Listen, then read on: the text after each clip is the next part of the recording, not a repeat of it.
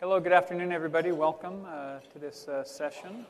Um, we'll go ahead and today we'll be talking about uh, optimizing uh, urinary incontinence management. Um, my name is Peter Jeppson. I am a urogynecologist from the University of New Mexico. Uh, we have a lot of information to, to cover, uh, and I'll try to get through all of it without it being too boring. Um, so, um, as far as our objectives, we're going to discuss current challenges in the management of urinary incontinence and how that impact, impacts clinical and socioeconomic burdens. Um, evaluate the clinical evidence surrounding the mechanisms of action, efficacy, and tolerability of new and emerging pharmacotherapies, including combination therapies for the management of urinary incontinence. Uh, discuss the burden of uh, BPH and OAB in male patients um, and strategies for that condition, and then uh, incorporate the latest clinical advancements, uh, cost utility data, and quality measurements um, to optimize, again, urinary incontinence treatments. Um, so, urinary incontinence is uh, defined as the involuntary leak of uh, loss of urine, and uh, I'm just going to set the the uh, pointer down in that, and I'll just ask you to advance slides if that's okay. but urinary incontinence is involuntary loss of urine. Uh, patients often report in clinical setting that they leak urine or they can't control their bladder. Um, urinary incontinence is a very common condition. It affects uh, 30 to 60 percent of women in the U.S., um, and uh, it, it, affects about 20 to 30 percent of men in the U.S., uh, with prevalence increasing with age. Uh, next slide, please. Um, so, this uh, is a quality of life issue, right? This is not cancer, it is not life threatening, but that does not imply or does not mean that it's not a, a big issue for patients. Um, so, uh, as, as, a quality of life indicators, this affects physical activities, uh, limitations in activity, going to the gym, those types of things, disturbed sleep, getting up to go to the bathroom, uh, being tired all day, or having difficulty concentrating. Uh, many patients will avoid uh, sexual, sexual intercourse for fear of leaking during intercourse. Um, patients have to purchase uh, specialized you know, diapers or things to cover their beds. it results in depression, lack of self esteem um, reduces uh, patients' ability or desire to go out in public. Um, and if they do go out, uh, they, they try to know where the bathrooms are before they, you know, before they, they go somewhere. Um, and then it also impacts uh, work, um, absence from work, decreased productivity, and early retirement. Uh, next slide, please. Um, so, as we've discussed, uh, urinary incontinence has a major impact on quality of life ac- across the board. Um, and the economic impact in 2014 was estimated to be approximately $20 billion. That's pretty big.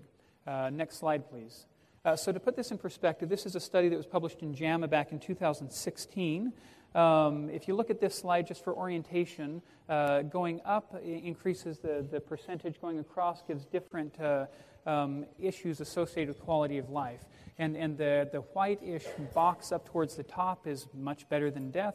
Uh, the bottom one, the darkest blue, is much worse than death. And so you can see that bowel or bladder incontinence is to your far left on the screen. Um, and so that is rated more impactful or worse on quality of life uh, than being on a breathing machine, not being able to get out of bed, being confused or demented all the time, relying on a feeding tube, uh, needing assisted care, living in a nursing home, being home all day, or at the other end is being in a wheelchair. So, again, this is just to, to put in perspective the impact this has on quality of life for patients, right? Um, next slide, please. Yep. Yep, it's working now. Thanks. Um, so, uh, as far as uh, coping mechanisms, uh, patients will do many different things to try to compensate for the, the lack of urine, right? If, if you leak urine and you can't control it, there are things that you could do to, to help hide it. So, wearing dark clothing or bagging clothing so that if, if the clothing gets wet, it's not as noticeable. Uh, using diapers or absorbent products. Uh, again, we talked about making sure you know where bathrooms are, restricting fluid intake, uh, carrying extra clothes. Those are all things that, that patients will do to try to deal with the impact of, of urinary leakage. So, the ICS defines urinary incontinence uh, based on many different types. Uh, today, we'll be focused on essentially three. So, UI, or urinary incontinence, is kind of an umbrella term for any leakage of urine. Uh, subsets that we'll talk about today are stress urinary incontinence. Uh, stress urinary incontinence is leaking with laughing, coughing, sneezing, jumping. Uh, so, you know, if you go to the gym, uh, our group recently did a study on, on patients participate or in women participating in CrossFit, and the vast majority of women that participate in CrossFit have leakage from the, the effort exerted with, with uh, you know, double unders and those types of things. Uh, urge incontinence is uh, the complaint of involuntary leakage with urgency, so the feeling you got to go, got to go right now, got to run to the bathroom, and you leak before you get there. Um, and then mixed is, is both. So if, if you leak with both laughing, coughing, sneezing, as well as that desire to get to the bathroom and not be able to make it in time, uh, that's mixed incontinence. I, I, think it's worth discussing uh, what overactive bladder is, uh, and perhaps this is more for research purposes. Uh, but overactive bladder is, is, a, is a term that incorporates urinary incontinence, uh, but doesn't always consist with, or doesn't always have a urinary incontinence involved with it. So, overactive bladder is urgency and frequency. So, you're going to the bathroom frequently, running to the bathroom to get there, but, but not necessarily leaking before you get there. And so, in research and in, in some of the stuff we'll discuss today, we'll see these terms OAB dry and OAB wet. OAB dry is if you have urgency frequency, but you can get to the bathroom before you leak, whereas OAB wet is you aren't able to get to the bathroom in time and you have an accident before you get there. Um, so, as far as the, the, clinical burden of overactive bladder, uh, the prevalence of overactive bladder is, is, just in the general population is somewhere around 16%. Um, again, this increases uh, with age. Uh, overactive bladder wet or urinary incontinence or, or urge urinary incontinence is more common in women than men, and that's based on physiology and anatomy. Uh, the female urethra is about four centimeters, the male urethra is about nine centimeters. And so, just based on, on the anatomy, uh, leakage is different between the two, but the urgency is, is fairly similar. Um, again, uh, this significantly impacts quality of life and is associated with infections, uh, depression, sleep disturbances, and falls and fractures. Uh, so this is uh, just to kind of put in perspective, you know, mixed urine incontinence is kind of the, the worst of both, right? And kind of like, you know, you see the, the, the person, whoever owned the little white car that's stuck down uh, is very, very unlucky. Uh, people that have mixed urinary incontinence are also very unlucky. They have both, and this is a very challenging uh, condition to treat. Um, next slide, please. Um, so, uh, urinary incontinence is often underdiagnosed and undertreated, uh, and there are many reasons for this. Uh, patients may feel reluctant to discuss with their with their healthcare provider, um, or they may think it's just a normal part of aging. You know, they've, they've had they, for women, they've had babies and that, and as they're getting older, they start to have leakage. Uh, if they talk to friends, many of their friends have similar symptoms, uh, although many patients don't talk to anyone about it because of embarrassment. Uh, there's lack of education about treatment options. Um, and then, uh, as from the physician's side, um, patients, about 85% of patients who report that they got treatment for their symptoms reported they had to bring up the topic with their provider. Uh, and as physicians, you know, in, in, clinical practice, it's, it's, we're very busy. We, we're expected to see a lot of patients. I'm a subspecialist, uh, so what I, all I do is I treat, you know, uh, patients with pelvic floor disorders. But for a general practitioner or a primary care physician, they're seeing patients for, you know, a full range of issues, right? Um, blood pressure, diabetes, all those types of things, uh, and you only have a set amount of time with patients. Uh, but I think because of those constraints, um, this typically only is addressed if patients bring it up. Um, and then patients, even if they bring it up to their provider as something that is bothersome to them, uh, they waited at least a year to, to get treatment. Um, and so again, we've already discussed these, uh, these uh, you know, time constraints, uh, suboptimal treatments. Uh, they think that you know patients should bring it up if it's an issue, and then they also think you know that quality of life issues aren't as important as life-threatening issues. Um, so. Uh, you know, as far as urinary incontinence goes, an impact on uh, you know quality of life, aside from quality of life, um, this is associated with patients falling and uh, particularly in nursing homes, is associated with nursing home admissions as well as falling uh, on the way to the bathroom. So you can imagine if you have a, an elderly patient who's uh, you know trying to get up in the middle of the night and rush to the bathroom to get there before they, they have an accident, uh, you know they may trip on the rug or fall down and, and uh, uh, break their hip. Um, falls and fractures are very common in the elderly. Uh, hip fractures associated with a high rate of morbidity and mortality. I think the nine month uh, mortality after a hip fracture in, in an institutionalized or in, in, someone in a nursing home is, is about 50%. So it is pretty high morbidity mortality. Um, so, you know, as far as uh, primary care doctors, what, what they should know are, you know, what questions to ask, um, what can be done for urinary incontinence or lower urinary tract symptoms. Um, the treatment of urinary incontinence or the evaluation of urinary incontinence is not that complicated uh, and it can offer significant improvement for patients' lives. Um, and all of this can be offered by the primary care doc. Uh, next slide, please. Um, so we'll, we'll, talk about kind of how the bladder works and what is normal, um, and then we'll, we'll get into what is abnormal. Uh, the top box, and I think I've got a pointer. So, so the top box, uh, this shows kind of normal bladder function. Bladder capacity should be 3 to 500 cc's. Uh, the bladder should uh, be able to accommodate and stretch to, to hold urine, and the urethra should be able to, to squeeze to hold tight so the urine doesn't leak. Um, in stress incontinence, uh, the bladder capacity is going to be normal, but the urethra itself is, is weak. And the muscle that, that goes around, and there's different theories, we won't get into all that. Uh, but essentially, the, the urine comes from the bladder and it leaks out the urethra. The urethra isn't able to coapt or squeeze tightly enough to, to maintain the urine. Um, in urgency, it's, it's more of a, storage issue. The bladder is, is a muscle, the detrusor muscle, um, and when you sit down to void, the detrusor muscle squeezes and contracts, and, and it causes you know, micturition or, or voiding.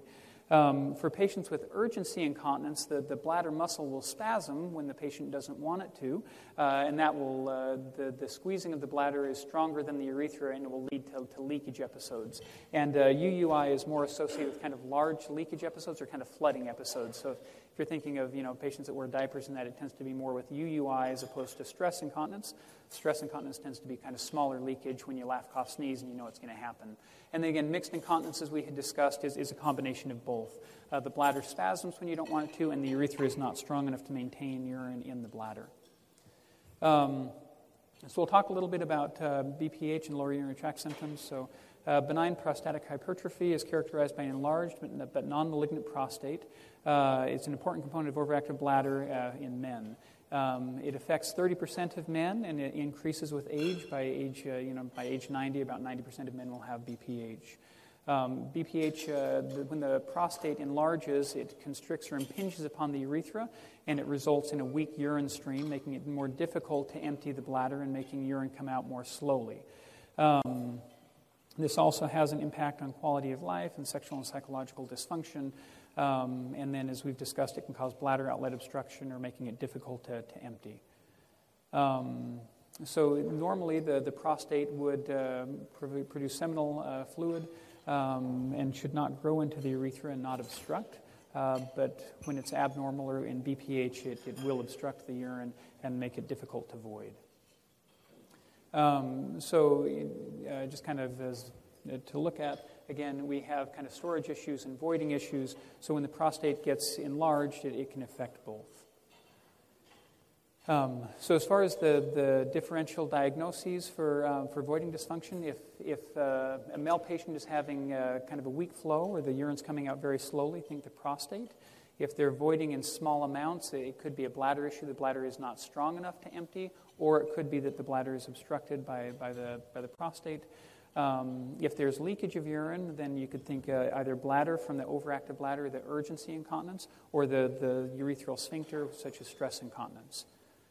Um, so, overactive bladder and uh, BPH can coexist, uh, and you see a little Venn diagram there. So, this is a, just kind of a simple diagram to, to, to, demonstrate or kind of to show you know, what can be done for lower urinary, lower urinary tract symptoms in, male, in men as well. Um, and you know, you, you, could refer a patient straight away for, for treatment. Uh, but there's a lot that can be done by primary care physicians before they need to get to referral. So, you know, sometimes the patient will ask for a referral straight away, and that's okay. Uh, but otherwise, you know, a, a, focused history and physical exam, uh, you know, check for blood sugar, make sure they're not diabetic. Uh, diabetes can cause overactive bladder symptoms. When blood sugars are high, sugar spills through the kidneys, goes down to the bladder, irritates the bladder. It's also an osmotic. It pulls fluid into the bladder uh, that makes the bladder o- overactive. Um, patients don't have to be treated for this condition, as we discussed. It's a quality of life issue. It's not cancer. It's not life threatening. Uh, so, some patients, after knowing options, will choose to wait, uh, but they should be offered treatments. Um, and then again, we can get down to referral to subspecialists or specialists. Uh, so, times when a patient should be referred uh, for subspecialty care, for additional care, is if they have a history of urinary tract infections, if, they've a, if they have a history of radiation. Um, radiation is a treatment for cancer. It uh, stops dividing cells and thereby affects cancer cells preferably, preferentially over normal tissue, but it does have a very big impact on normal tissue. It decreases the bladder's ability to contract and the urethra's ability to maintain urine. Uh, so, radiation causes a lot of problems. Um, hematuria should be evaluated to rule out an underlying malignancy or cancer. Um, and then, again, neurologic issues, uh, meatal stenosis, pelvic pain are all indications for referral. Um, so sometimes, you know, a patient will come in and they say they're having urinary leakage. It can be a pretty simple thing of, you know, do you leak with laughing, coughing, sneezing, or do you leak with urgency and running to the bathroom? Uh, there may not be an underlying etiology that's easy to identify, um, but that doesn't mean that you can't start treatment. Um, so I, recently uh, conducted a systematic review on the treatment of urinary incontinence in women. Uh, this was published last year. It was funded by the HRQ and uh, PCORI. Um, it was an update of a 2012 study. Um, so I'll have some data in this presentation from that systematic review as well as some other data. Uh, but essentially, uh, you know, we updated the data from 2012, um, looking at uh, outcomes, quality of life, adverse events. Um, that particular study is looking specifically at the non surgical treatments of urinary incontinence. Uh, the non surgical treatments were divided into either pharmacologic or non pharmacologic, uh, uh, looking at, at, ways to treat. Um, we will talk about surgical options in this presentation, but those were not included in that systematic review. Um, next slide, please. Um, so, uh, the treatment categories that we used for that systematic review are based on the NICE guidelines uh, and the AUA guidelines. The National Institute of Health and Care Excellence is uh, basically the national guidelines from the UK, uh, and they, they publish information on, on the treatment of stress incontinence that is systematized. The AUA also does the same for overactive bladder, and they have tiers. Um, so they have, uh, you know, first line, second line, third line treatments, and we're going to go through those today. I think one of the questions that we had at the pretest was uh, related to, to, second tier uh, options. Um, uh, but again, uh, behavioral therapy, uh, which we'll get to in just a minute, we'll kind of go through all these. But behavioral therapy can be a treatment for both stress and urge. neuromodulation can also be a treatment for both. Um, so, in that systematic review, going through all the data, and I don't know if you guys know what systematic reviews are. Systematic review means you look at all of the information that has been published on a topic in the medical literature. So, uh, you essentially go through all publications um, in any language, uh, in any journal uh, that has to do with the topic. Uh, for that particular topic, again, we were looking at urinary incontinence in women. Uh, but uh, going through that, we, know, we identified that pelvic floor muscle therapy or kind of Kegels or physical therapy, those are other words that are used, but pelvic floor muscle therapy um, and vaginal estrogen or pelvic floor muscle therapy and vaginal estrogen with, per- with pessaries were used as treatments. Uh, hormones, uh, primarily estrogen or estrogen derivatives, uh, can be used for the treatment. Intravesical pressure release, this is a device that can be placed in the bladder and it. Um, it uh, shrinks or it's impinged by the pressure more readily than urine, and so it shrinks. Instead of urine coming out, it basically is a kind of a pressure valve within the bladder. Um, periurethral bulking agents, which are agents that can be injected around the urethra to help the urethra close more tightly, um, and then alpha agonists such as duloxetine. Um, and uh, just you know, alpha agonists are not uh, they're not approved by the FDA in, in, for use of uh, stress incontinence in the U.S., but they are in Europe. And because we were looking at the world literature, not just U.S. literature, it is included in this review. Um, so, for the treatment of urgency incontinence, we have anticholinergics, which are the same as antimuscarinics, uh, behavioral therapy, hormones again, Botox, which is onabotulinum toxin A, uh, same stuff that people get in there for, for cosmetic injections. It can be injected in the bladder. Um, anti-epileptics, such as pregabalin, and then uh, beta agonists. Um, and then for both behavioral therapy, uh, things like bladder training, uh, and I have a slide on this in just a minute, but, but bladder training, biofeedback, these, these types of things, neuromodulation, again, which we'll get to towards the end of the discussion, um, neuromodulation with behavioral therapy, and then vaginal estrogen. So, um, before we go through the results of the systematic review, I'm going to kind of review what these individual treatments are uh, so that you know what they are when we discuss the results. So, um, basically behavioral therapy for overactive bladder. There, there, are many different options that can be done that don't require medications, uh, that don't really require much intervention. Uh, you know, as far as evaluation, uh, having a patient keep a bladder diary can be very helpful. Uh, I'll often see patients in clinic and I ask them, you know, when do you leak urine? And they can't tell me. I say, do you leak with laughing, coughing, sneezing? Do you leak when you stand up? Uh, do you leak when you're running to the bathroom? And then they have, uh, some patients have difficulty describing when the leakage occurs. And so giving them a diary and just saying, you know, keep a diary for the next three days. Pay attention to, you know, how much you're drinking, how often you go to the bathroom, when you leak, and what you were doing when you leak. And that can be very helpful to, to differentiate what type of uh, incontinence they have. Um, uh, fluid di- dietary management. Sometimes patients will cut back on fluid intake, and that can be helpful. I'll see patients in clinic, and they tell me that they have to get up four times a night to go to the bathroom. I live in New Mexico. New Mexico is a very arid climate. You know, I ask them, "Do you have water at your bedstand?" And they'll say, "Yeah, I wake up, I go to the bathroom, and then I have a big glass of water, and I go back to sleep." And I tell them, "Well, you know." we, we could talk about medications or things, but if you cut out that water at night, you might not have to get up so much, you know, or cut out fluids, you know, three hours before you go to bed. Um, so there are some pretty simple things. Uh, patients, uh, some patients, uh, you know, they just forget to go to the bathroom. They're at work and they get busy, and they say, you know, I, I, go to the bathroom every four or five hours, and I'm fine, but then at that last minute, I just can't make it, and I leak before I get there. Or I'll see patients who are in nursing homes, and you know, they, they're confused, and they just don't remember to go to the bathroom. They'll come in with their caregiver or with a son or a daughter, and they say, you know, they're, they're leaking all the time, and they, they just don't, they don't ever go to the bathroom.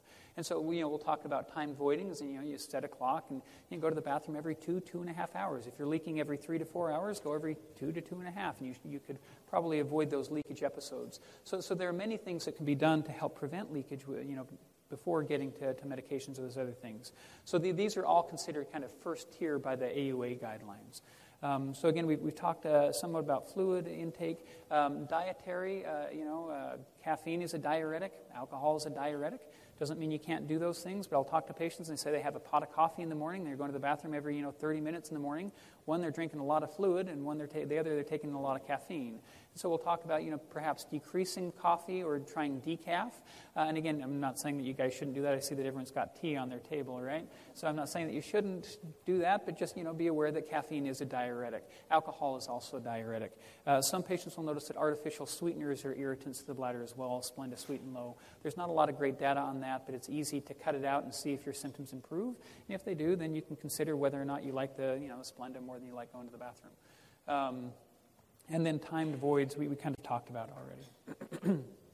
so uh, this, this slide basically shows that uh, you know, if you have a combination of, of behavioral uh, therapy with, with uh, medications, uh, that you can get improved results. And so this is kind of a transition because we're going to move on to medications next. Um, but uh, you, you do this, you, there is demonstrated improvement of, uh, with, with behavioral therapies, such as we've discussed, as well as with medications. When you combine them, uh, you get improvement in both. Uh, and this has been shown across the board in many different studies. I was just at a conference for what I do last week, uh, and there was a study showing neuromodulation or InterStim, which we'll get to, also performs better if, if it's coupled with physical therapy. Um, so, physical therapy or behavioral therapy can be very helpful. Um, so, as far as medications, uh, there are many different medications to choose from. Uh, they're often called anti- anticholinergics, which is I've been calling them, or antimuscarinics. They're the same thing. It depends on which receptor they're impacting in the bladder. Uh, and a muscarinic is a, a specific receptor uh, within the anticholinergic class. But, anyways, there's, there's about six available. There's two of them that are topical. One's a gel, uh, one's a patch. The patch you don't need a prescription for, it's just over the counter. Uh, there's a beta agonist, and we're going to look at uh, pictures that kind of show where all these work in the bladder in just a minute. Uh, but all of these have been shown to be effective for the treatment of overactive bladder. Um, and uh, typically, uh, you know, if, if you look at the Cochrane review, which is a systematic review, the, the, the all Cochrane's come out of the UK, but uh, anyways, if you look at the Cochrane, the Cochrane does not demonstrate that any medication is better than any other medication. They're all effective, but in any given patient, you might find one that works better than another. So it becomes kind of tailored treatment and trial and error for, for, for our patients. Um, so this is a kind of a schematic of the bladder. Um, so you can see that the acetylcholine uh, comes into the muscarinic receptors, and that's why anticholinergics or antimuscarinics are kind of the same thing. It affects the same receptor on the bladder, um, and, and blocking that, or an anticholinergic blocking that receptor, antimuscarinic, will, will decrease bladder contractility, and it can decrease overactive bladder issues. Um, a beta agonist does the same thing, it's with a different nerve receptor, uh, and we'll talk about these in just a minute. But both, both of those lead to um, uh, decreased leakage episodes. Um, so I don't, do you guys care about drugs and dosing? Probably not. So um, there are different drugs that can be given with different doses. Um, here, Oxytrol is the patch. You could buy this at Target or Walmart or you know wherever you shop. Uh, CVS. It's about thirty dollars a month. Uh, you wear a patch uh, twice a week. Um, it's, uh, there are benefits uh, to that over some of the others. Uh, we'll get into side effects in just a minute, uh, but Oxytrol tends to have less side effects uh, because it avoids the liver. The liver is meant to detoxify things we take in. You think alcohol, right? And you're kind of killing your liver. Uh, so if you can take something transdermally, it gets into the bloodstream, it can get to the end organs before the liver, liver detoxifies it. And so that's why Oxytrol is over the counter because the doses are lower, side effects tend to be less. Um, so, again, uh, getting back to the, the systematic review that, that uh, we conducted, um, again, this is just kind of to prov- provide reference. You know, we followed the NICE guidelines and the AUA guidelines uh, for first and second line therapies and third therapies. So, for stress urinary incontinence, uh, first and second line treatments, behavioral therapy with or without hormones, uh, primarily estrogen, vaginal estrogen, was more effective than alpha agonists or hormones in improving cure. So, again, behavioral therapy can be very helpful. Um, alpha agonists were more effective than hormones for improvement. Again, alpha agonists uh, are, are not approved for use in the U.S., although they can be used off label. Um, just as an aside, many patients who have urinary leakage have depression. Uh, duloxetine, which is an SNRI, which is used for depression, can also help urinary incontinence. So sometimes, you know, I'll talk to patients, you know, if they, if they have depression, you, you may consider talking to your primary care doctor or your psychiatrist, whomever you're seeing, about, about being on duloxetine instead of another type of medication, because there is data from the literature that it, that it can be effective. Um, third line options, the, the pressure release devices that we discussed, uh, are more effective than hormonal uh, treatment. And uh, periurethral bulking was less effective with higher adverse events. Um, again, uh, uh, periurethral bulking is uh, there's different substances that can be injected around the urethra that help the, the urethra coapt, which is a big word to mean close. Um, but they, they tended to have more erosion and more complications, and it's a temporary repair. The, the bulking tends to last for about a year, so it's not long term. Um, for urgency incontinence, uh, first and second line treatments, behavioral therapy was more effective than anticholinergics for cure, um, although the anticholinergics did demonstrate improvement as well. The behavioral therapy was, was more effective. Um, and then, as far as third line treatments, neuro, uh, neuromodulation and Botox were both uh, more effective than no treatment. Um, and Botox may be more effective than, the neuromod, uh, than neuromodulation uh, for cure. Uh, and there's another slide that I have towards the end that talks about that. So, you know, right, so far we've kind of talked about efficacy, but efficacy is only half the story, right? As a clinician, when I'm seeing patients and we're discussing options uh, for treatment, uh, you know, I can't just tell them that these are the good things that can happen and leave out all the bad things that can happen, right? You're only getting half the story. So we'll, we'll kind of talk through some of the, the, the risks uh, that can occur with the anticholinergics or antimuscarinics. Uh, very common side effects dry eyes, dry mouth. Uh, some patients will get headaches, that's not as common. Blurred vision, dry eyes can occur, uh, and then mental status changes can occur. Um, uh, so, things that can be done for the constipation and the dry mouth. Um, constipation is, is common in the population in general. Uh, dietary fiber is the first line of treatment. If you were to go see a colorectal surgeon or a gastroenterologist and you're having constipation or diarrhea, they'd put you on fiber. Um, uh, how, am I, how, am I, doing on time? As a, just as an aside, it's recommended that, Ameri- that, that people get 25 to 35 grams of fiber per day. The average American gets eight.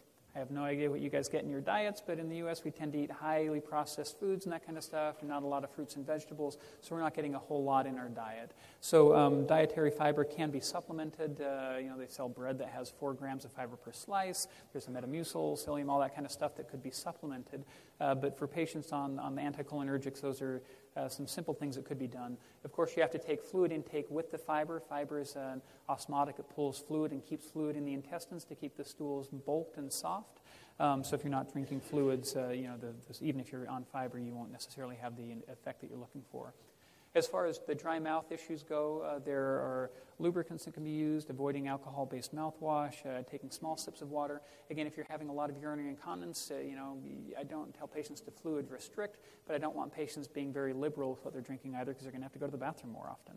Um, and then sugar free candies and gum, and I emphasize the sugar free uh, just because otherwise you, you, run into dental caries and that kind of stuff if you always have sugar in your mouth. You get cavities. Um, so, uh, you know, as far as contraindications for the, the antimuscarinics, uh, you know, if a patient has urinary retention or gastric retention, if they have, you know, slow transit bowel constipation or those types of things, um, or if, if they're in retention, uh, which we're not talking about today, but some patients will have neurologic or non neurologic issues that will impact the bladder and not allow the bladder to empty.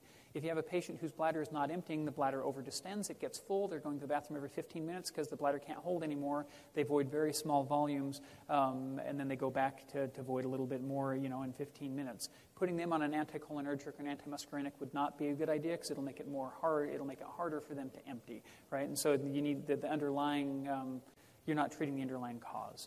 Um, and then there's some other kind of uh, rare, rarer complications, angioedema, uh, uh, bladder outlet obstruction that we talked about. Narrow angle glaucoma is something to remember. Um, if, if, a patient has untreated narrow angle glaucoma, the anticholinergics are a contraindication. It can, it can uh, lead to increased pressure in the eye and, and cause blindness.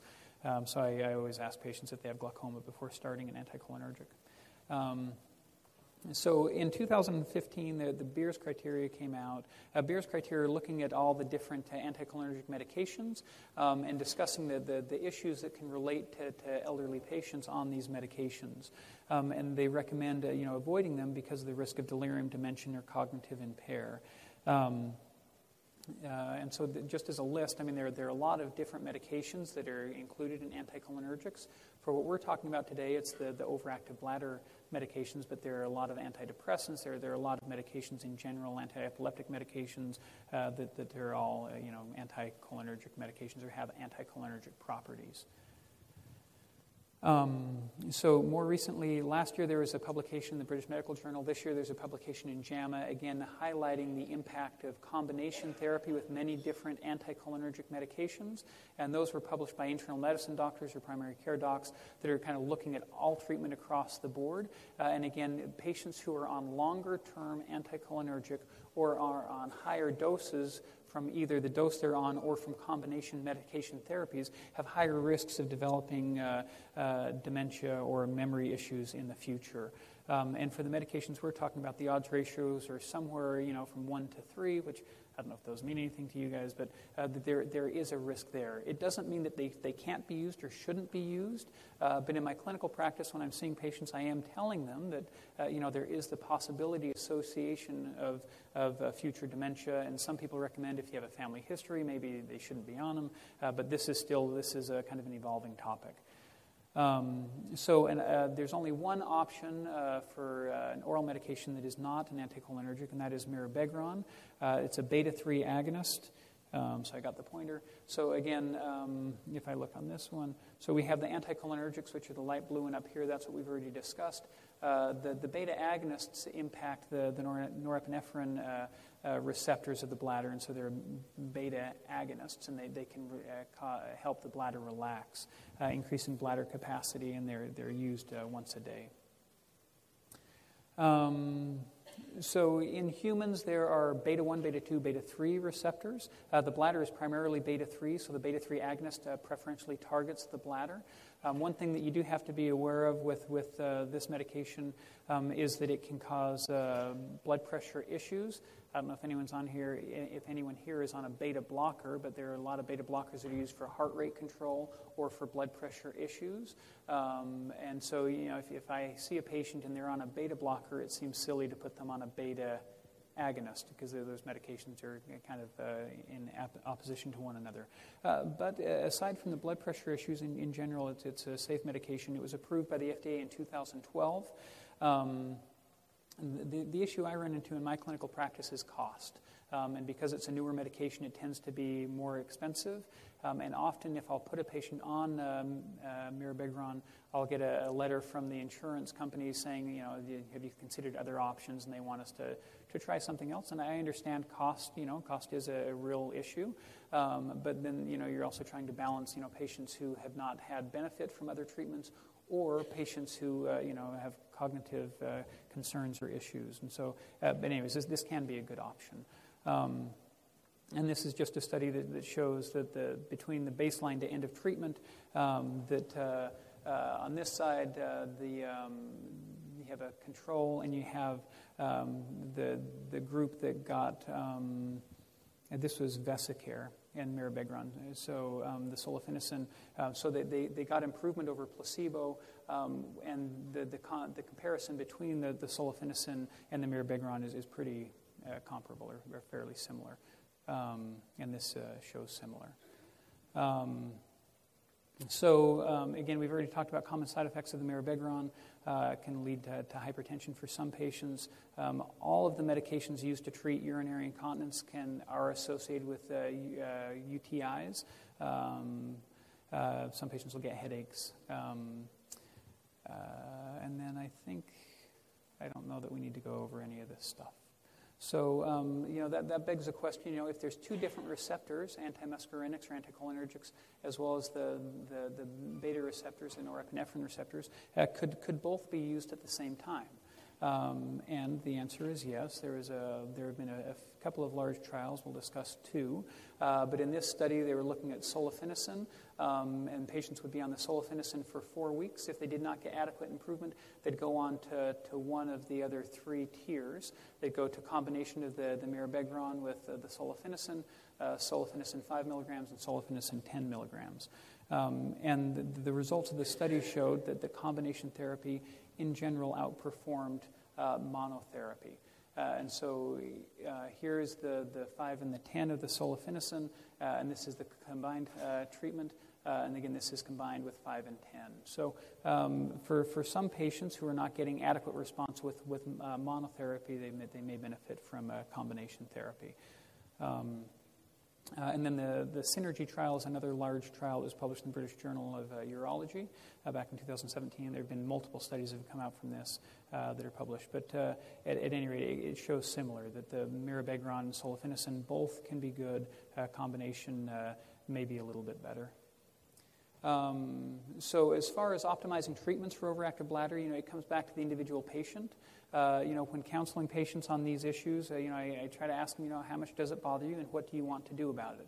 And for some patients, I'll talk about all these options and they tell me they don't want to do anything. I'm like, okay, come back and see me if you decide you want to do something. And other patients want to try everything, or some patients come to me and they've already tried everything, and then it's like, okay, you've already done all these things. What else can we do? Um, but uh, you know, as far as uh, the medications go, start with the lowest dose, titrate up, um, and then you know talk about medication adherence. Um, i have a slide here in a minute that, that, shows that the patients don't tend to stay on their medications uh, uh, very long. I think it's the next slide. Uh, and maybe a couple ahead. But uh, at any rate, the, the medication uh, adherence uh, can be impacted by effectiveness. Uh, patients will come and they say, you know, things have gotten a little bit better, but I'm still going to the bathroom all the time and I'm still leaking. And so then, you know, well, you've had some, some improvement. Is it worth the dry mouth or the, the side effects that go along with that? And for some patients it is, but for some patients it isn't. And some patients will come back and say, I haven't gotten any response. And say, well, we should stop the medication and try something else. We've already talked about the adverse events. Um, we've talked about uh, multiple drug interactions, other medications. We've talked about cost and all these things that, that kind of go into, into this. As far as other factors, patient age impacts their ability or willingness to stay on a medication, as does their gender, if they're employed. Um, so there, there's a lot of things that go into patients' decisions as to whether or not they should stay on a medication. Um, so, for patients who are unsatisfied with the second line therapy, uh, there are third line options for overactive bladder for urgency incontinence. And that's sacral nerve stimulation or neuromodulation, uh, the percutaneous uh, uh tibial nerve stimulation, which is also neuromodulation, um, or onabotulinum toxin. Uh, and I don't know how many of you guys know about TENS units and those kinds of things. It's you basically put electricity or magnetism can be used as well. It's all part of the electromagnetic spectrum. But you can put electricity different places, and electricity will go through and kind of modulate the nerves. With the sacral neuromodulation and with the percutaneous tibial uh, nerve stimulation or PTNS, um, you're actually stimulating specific nerves. And um, I don't go into a whole lot of detail on those, but it's, it's kind of like a TENS unit. Uh, the one is implanted and the other is done through an acupuncture needle. And then Botox is injected directly into the bladder. And so, uh, for patients who have not responded uh, appropriately to, to, to, medications or behavioral therapy and that, uh, you know, we really should move on because there are additional options that can be effective. So, refractory urgency incontinence uh, is a patient who has not responded well to appropriate behavioral therapy or the, the medications. Um, in real life, uh, you know, it's patients who don't respond to medications, patients who can't tolerate medications or who don't take the medications, they can't afford them, uh, patients who have contra- contraindications to medications and so they, they can't use them, patients who don't want to take medications. I see patients say, no, I'm on enough medications, I don't want anymore, or there aren't on any and they don't want to take anymore.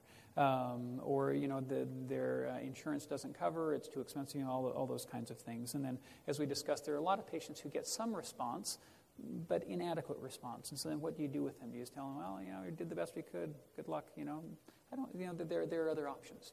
So um, as far as the the AUA guidelines. Um, again, neuromodulation is a treatment option for, for, for patients who did not respond well to second, first or second line therapies that are willing to undergo a surgical procedure. Um, I don't think I put in many slides regarding this, but uh, neuromodulation is a, it's a neurostimulator. The, the lead wire goes through the the sacrum, the, the S3 foramina of the, of the, of the lower back, uh, and then it attaches to a, a, very small device that weighs about as much as four quarters that's implanted in the posterior hip. It's made by the same company that makes a pacemaker for the, for the heart. If you guys have ever seen those, I tell patients it's like a pacemaker for the bladder. Um, it's a fairly small device. It can't be seen through the skin, but it is, it is effective. Um, you, the, the, goal is 50% improvement, but many patients will notice a 90% improvement. Um, it's made by, that one's made by Medtronic. There's a it has not had any competition. Axonics is a new company that's coming out that has a rechargeable one. Medtronic is going to rechargeable as well. Uh, so there's, there's uh, actually some stuff changing in the neuromodulation front, uh, but, but it can be a good option for patients. The, the peripheral tibial nerve stimulation is uh, uh, it's basically an acupuncture needle. It's a 34 gauge needle. It's placed in the, the inner ankle, and again, it's attached to a TENS unit. Uh, the um, electric stimuli is done for 30 minutes once a week for 12 weeks, and then monthly thereafter is what the what the studies have shown. Um, so that, that's it can be a good option, but, but patients have to live close enough to the hospital and have to be willing to come back to, to a clinic visit, you know, once a week. Um, and in New Mexico, where I practice, you know, sometimes patients will travel from a very far distance, you know, three, four, five hours is not uncommon because we're a, a, big state and we serve the surrounding areas as well. Um, and so, you know, for them to come back weekly would not be feasible. Um, and then uh, Botox, which we've already talked about. Botox is a, is a, is a good option. Um, the side effects from Botox, really the main side effect from Botox is Botox can sometimes be too effective, is the way I describe it to patients, and it can make it so that the bladder doesn't work well and the patients uh, can't pee on their own. So there's a, there's a 5% risk of urinary retention at three months after Botox. Um, the recommendation with Botox is to teach all patients how to perform self cath in case they need to. Um, I've not had any patients who have needed to do that yet, uh, but certainly in the literature that is there, and it's hard to predict when that will or won't happen. Uh, I think I may be getting ahead of myself. Um, yeah, so we'll, we'll, get to Botox a little bit more in just a minute. So the neuromodulation um, is a neurostimulator. You can kind of see what it looks like there. Um, it's a very small device that, that's implanted in the posterior hip. Um, the PTNS, here's a picture of the PTNS. Again, uh, patients come, they sit in a chair, they have the acupuncture needle placed in their inner ankle, and it's a kind of antegrade uh, uh, neurostimulation up the uh, tibial nerve up to the pelvis. Um, and then uh, Botox. Uh, so Botox is effective for about uh, 8 to 14 months, is, is what Rosetta showed. Rosetta was a large multi-center trial published by the NIH. Um, Botox, I don't know if anyone here has had Botox. You don't have to tell me if you have or haven't, but I suspect people probably have. Botox, the way Botox works for cosmesis is it's injected typically into the face or forehead. It's a smooth, smooth muscle relaxant and it causes wrinkles to go away because the muscles don't contract. Um, so this is not for cosmetics, but it is for muscle contraction. So the Botox has a, a, limited range of effect, so you don't just go and put one injection into the bladder. Uh, the injections are actually spread out throughout the bladder, and in general, they're described as being injected in 20 different places. So it's a very small needle. Uh, patients get lidocaine uh, in the bladder prior to the procedure. Um, some patients don't feel anything. Some patients do feel something. It's hard to predict who will and won't. Um, in general, the procedure is very fast, and you know, it takes uh, you know maybe maybe two minutes. And the benefits are, you know, again, somewhere around uh, on here, you know, on, the, on, this trial, you know, six to nine months. In Rosetta, it was uh, eight to 14. So, uh, you know, if you could come and get an injection once a year or twice a year and not have to take any other medications and not have leakage episodes, not be running to the bathroom, I mean, that, that's a pretty appealing option. Um, uh, and you can get repeated doses. Um, and again, we already talked about the temporary retention risk of about 5% at three months. So, um, PTNS and Botox uh, have, uh, have been compared. There was a study that uh, we presented last week at the meeting that I was at. Uh, there was an, a randomized control trial comparing both. Um, for, over, for overactive bladder symptoms, both demonstrated improvement, so both worked well. Specific to urgency incontinence, which is what we're talking about today, uh, Botox worked better than uh, the, than the, uh, the PTNS. Um, and this is very similar to the Rosetta trial, which was the NIH funded trial. Um, both patients that got neuromodulation, the, the InterStim, as well as patients that got Botox, demonstrated significant improvements. Um, but the Botox performed a little bit better, and on patient scales, when patients asked, were asked which they preferred, Botox had slightly higher scores. Um, so uh, we're now, I think, at the, the end of the uh, uh, presentation, so we're back to questions. Um, so, uh, or not quite. Oh, shoot, sorry, got your hopes up. Uh, I think we're close, though. Uh, so th- this, this is a slide I was thinking about earlier. I thought it was closer to where I was talking before. But this just shows that the patients tend to, to stop their medications uh, uh, pretty quickly. You know, by six months to a year, you know, like 80-ish percent of patients have stopped their medications. Um, and again, we've talked about why compliance is poor uh, because of uh, you know, expense or ineffectiveness, um, those types of things. Um, and this stuff I think we've already talked about. Uh, so, how do we measure quality improvement? Uh, so, there, there are a couple of different options, uh, but it's important to, to measure improvement or to measure quality, or you don't know if you're doing better or worse, or if you should be improving or not. Um, so, so, there are different options available. The AUA and uh, HEDIS both have uh, options. We'll talk about both. So, the AUA has the AUA Quality Registry, the AQUA Registry. This is uh, started, I think, in April of this year. Um, they have uh, Measure 48 and Measure 50 that are looking specifically at whether patients are assessed for incontinence and then if they were offered treatment for said incontinence. So, you know, again, um, as we've discussed, a lot of patients, uh, you know, the vast majority of patients, uh, you know, many do not get treatment. They don't seek treatment. Their providers don't offer them treatments for it if they do bring it up. Um, and then the, the, the HEDIS measures. Um, so again, this is for mixed urinary incontinence or management of urinary incontinence in older adults. Um, and again, the, the, the, measures are discussing uh, incontinence and then if there's a treatment. So this is also very similar to the, to the AQUA through the AUA. Um, and just to look at the, the HEDIS results, I mean, it, it shows that overall that uh, UI remains fairly static, right? There's not a lot of change in this, despite the fact that it's something that a lot of patients uh, suffer from. Um, do you guys have any questions? Yes.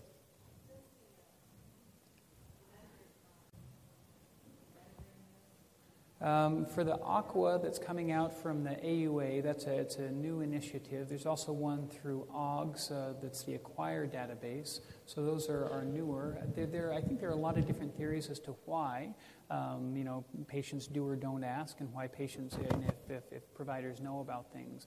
Uh, from the discussions I have in other contexts, uh, a lot of the issues I think surround patients' embarrassment. A lot of patients are, uh, you know, they don't talk to family or friends, they don't talk to anyone about it, and they're, they're embarrassed to talk to their primary care doctor who they're seeing about other issues. So I think that from, from a patient perspective, I think patient education or, or education direct to patients, and when I uh, see our hospital data or kind of more national data looking at uh, the treatment for pelvic floor disorders or urinary incontinence in general, uh, there is a projected uptick both from age, uh, aging population, which we know goes along with that, but also from direct to patient uh, uh, kind of educational campaigns. And as patients are aware that this is not an uncommon issue and that there are many treatment options available, it, it's thought that patients may seek care more readily you know, as far as how to address the issue with the primary care docs and, and that who are seeing patients in clinic, how to, to encourage them to ask more, I don't have a good answer for that. I, I personally believe this is a very important issue, or I wouldn't do what I do for a job, right? Uh, this is what I do. Uh, but I understand the time constraints, and if you're trying to talk about diabetic management in, in a poorly compliant diabetic, um, that will impact bladder function. Uh, but you know, the heart attack risk, the stroke risk, you know, the peripheral vascular disease, all these things that go along with it. I mean, probably the diabetes is, uh, you know, something is something that it definitely needs to be addressed, and they only have 15 minutes. So I, I don't know how to get over over that uh, the compliance with with providers asking. Um, I think if there's a way, uh, you know, when things are measured and reported, um, in general, performance improves, right? And so, if there's a way to record and track who has symptoms and who is being asked about symptoms, that, that could improve things. And that's what the HEDIS and the, the AQUA study, uh, the, the, databases are intended to do. Um, so, I don't know if that answers your question, but uh, yeah. Yep. Um, you had mentioned behavioral health therapy, and who is performing the behavioral th- therapy portion? I'm sorry, I couldn't understand. Who's performing the behavioral health um, behavioral? therapy portion? Sure. So behavioral therapy could be performed by um, anyone in clinic. In, in our clinics, we have uh, advanced practice providers who, who help us with a lot of this. Uh, physical therapists are part of our teams. We have, we have a, a, a very, um, we have a large group of providers who help with the, the patients that we see. In, in primary care, uh, you know, there are patient handouts that can be given. Um, IUGA, the, IUGA is an international organization. AUGS is a, is a national organization. AUA SUFU that we've discussed, they all have patient pamphlets or patient education. So it could be something as simple as giving a, a patient information. Um, there are a lot of apps actually available on, uh, on smart devices and that kind of thing. Again, I think that the question becomes how do patients know to ask or how do patients know where to look? Uh, but there are numerous resources available that could be used. Um, ideally, you know, primary care physicians would, would, be, would have this in their armamentarium and would be able to discuss this with patients. Uh, but again, uh, a- any provider can. I don't know if that answers your question. You did answer my question. Yeah. It, okay. it, it is unfortunate, though, that it, it seems to be lost in this middle where either patients have to ask, doctors have, you know, practitioners have a reason for potentially not um, asking, but even the walking well as somebody, maybe it gets added to a checklist of the things that they're uh, talking about because they, you know, think that they're well, but these things tend to be underlying. So. Yeah. Uh, when I was a fellow, you know, we did a study on, uh, it was actually a medical student led study, but just one question could be used to screen Do you leak urine? Yeah, that's a pretty simple question. And if the answer is yes, then you could either refer or you know discuss options or provide information. But it doesn't have to be a huge time-intensive thing. Uh, but again, it's just you know when you have so many things to look at, I, I, can see why it would be hard for, for people to remember to do everything. But an algorithm or checklist would be helpful. All right. Thank you all.